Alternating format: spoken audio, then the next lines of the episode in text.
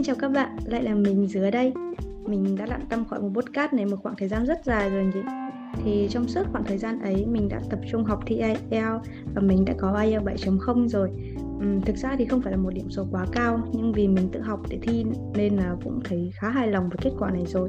Mình cũng vừa trải qua kỳ thi cuối kỳ đầu tiên tại Đại học Bách Khoa nữa và hiện tại mình đang chuẩn bị cho kỳ thi tiếng Hàn vào đầu tháng 4 sắp tới đó là update một chút về lý do mình biến mất trong khoảng thời gian khá dài vừa qua. Dạo gần đây mình cũng dành rất nhiều thời gian để xem phim nữa Nhưng ấn tượng nhất với mình vẫn là bộ tuổi 25, tuổi 21 Thực sự luôn rất lâu rồi mình mới tìm được một bộ phim mà mình thấy thích tới như vậy. Nên tập podcast ngày hôm nay mình sẽ nói về bộ phim này nhé. Uhm, Với những bạn chưa xem phim thì mình xin cảnh báo là sẽ có rất nhiều sự spoil nội dung trong này nha. Dù gì thì mình cũng bắt đầu thôi.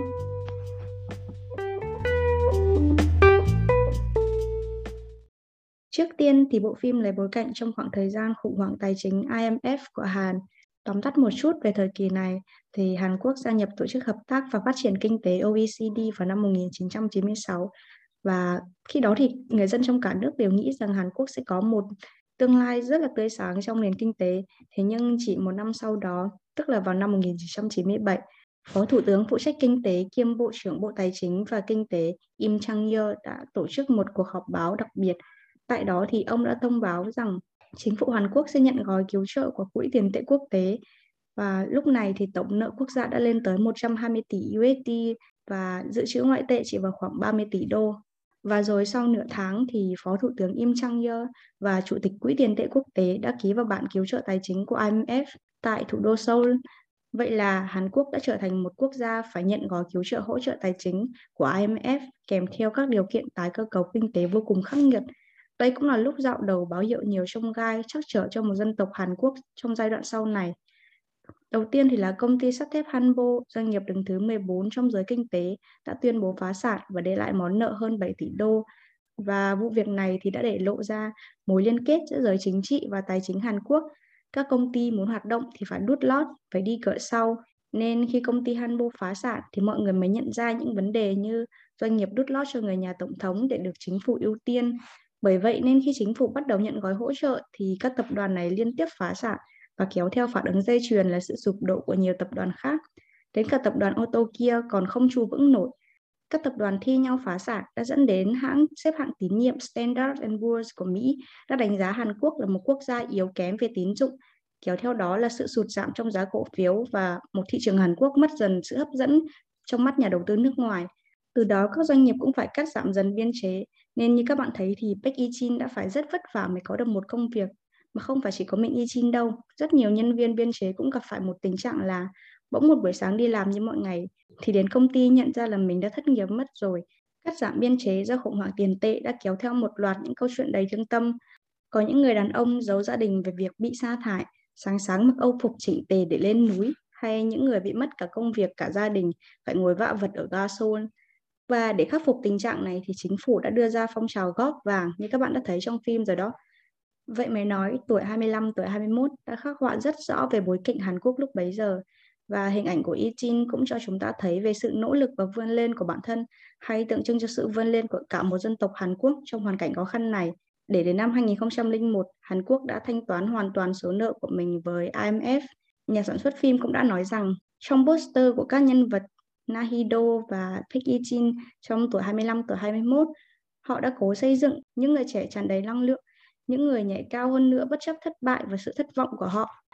Uhm, còn về cảm nhận của mình về phim thì như mình đã nói từ đầu là lâu lắm rồi mình mới xem được một bộ phim nào mà mình thấy thích thế như vậy. Có rất nhiều lý do để mình thích bộ phim này. Thứ nhất, có thể vì mình đang ở ngưỡng 18, 19 như Nahido nên mình có thể thấy được bản thân của chính mình ở trong đó và Hido cũng là nhân vật truyền cho mình nhiều cảm hứng nhất. Mình của hiện tại cũng như Hido mang theo rất nhiều hoài bão và chưa hẳn quan tâm quá nhiều về những thứ xung quanh. Thứ mình biết bây giờ đó chính là mình có ước mơ và mình phải cố gắng hết mình để thực hiện ước mơ đó. Hido đã làm tất cả mọi thứ để không phải từ bỏ ước mơ của mình. Thật ra thì đã đặt ra mục tiêu là nó luôn lớn và trong quá trình thực hiện thì mình sẽ gặp phải vô vàn những khó khăn. Hido cũng vậy, vì khủng hoảng tài chính mà suýt phải từ bỏ đam mê đầu kiếm nhưng mà Hido chưa bao giờ nghĩ đến việc dừng lại Hido chỉ nghĩ về việc làm gì để có thể tiếp tục thực hiện nó thôi Hido sẵn sàng thực hiện tất cả những yêu cầu của huấn luyện viên, sẵn sàng làm mọi thứ nghe có vẻ dại dột để giúp chính bản thân mình có thể được tiếp tục đam mê đấu kiếm. Bởi vậy nên mình tìm được rất nhiều động lực cố gắng sau khi xem phim. Chẳng có gì gọi là một giới hạn nhất định cả. Mình chưa làm thì mình làm sao biết là mình có làm được hay không. Hido cũng là một người bao dung khi sẵn sàng tha thứ cho Yudim sau tất cả mọi chuyện nữa. Thật sự, Hido đã khiến mình càng muốn sống hết mình với tuổi trẻ, muốn can đảm hơn nữa để theo đuổi những ước mơ. Còn với Ichin, Ichin đang ở cái tuổi 22, cái độ tuổi mà người ta đã bắt đầu hoài nghi về nhiều thứ và cũng sợ sệt phải làm nhiều thứ. Thực ra thì mình chưa đến tuổi 22 nên mình cũng chưa cảm nhận được cái khủng hoảng mà người ta hay nói đến ở độ tuổi lưng chừng này. Tuổi 22 chưa có gì mà cũng chẳng biết bắt đầu từ đâu. Đấy, người ta hay nói về cái tuổi 22 như thế. Ichin ở đây cũng vậy. Nhưng như mình đã nói ở trên thì Ichin không phải là một người vì hoàn cảnh mà không chịu bước tiếp. Ichin làm đủ mọi nghề từ giao báo, trông cửa hàng truyện tranh và mãi sau đó mới tìm được một cơ hội để làm việc cho đài truyền hình. Poster của Ichin cũng ghi dòng chữ thời đại không thể lấy đi hạnh phúc. Đúng vậy, Ichin vẫn cố gắng từng ngày dù anh còn chẳng biết ngày mai sẽ như thế nào cơ.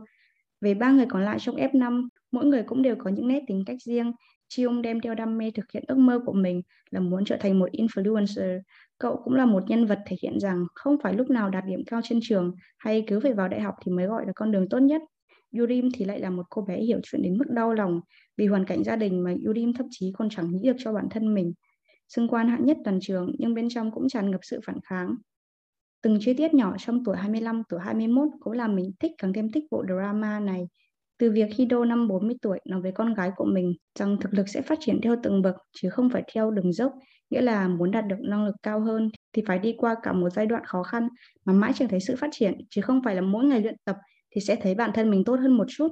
Việc Hido định nghĩa mối quan hệ của cô với Yichin là cầu vồng bởi lẽ họ luôn dẫn nhau tới những điều tốt đẹp hay việc xung quanh trên radio của mình nói về việc trường học lại là nơi để chúng ta tiếp xúc với bạo lực. Từng chi tiết trong phim đều rất đáng suy ngẫm. Tóm lại, tuổi 25, tuổi 21 cho mình thêm nhiều cảm hứng để cháy hết mình trong cái thời gian tuổi trẻ này. Mình nghĩ mọi người đều cảm thấy được chữa lành ít nhiều sau khi xem xong bộ phim. Chúng ta thấy được ngọn lửa của cái tuổi đôi mươi, thấy được những mối tình gà bông và nhiều thứ khác nữa. Mọi người xem phim thì đều suy đoán đủ loại giả thuyết rồi lo sợ rằng phim sẽ có một cái kết buồn một cái kết SE nhưng với mình những ai không xem phim thì mới có một cái kết SE bởi kết thúc của phim có vui hay buồn thì tính chữa lành của phim cũng không bị mất đi bây giờ phim đã đi được 12 tập rồi và mình thực sự yêu từng tập của phim luôn mình nghĩ bởi ngoài yếu tố là câu chuyện tình cảm của hai nhân vật chính ra thì phim nhấn vào cái tuổi trẻ hừng hực của chúng ta hơn. Bên cạnh đó là những yếu tố về tình cảm gia đình, sự không dừng lại trong việc theo đuổi ước mơ và rất nhiều điều khác nữa.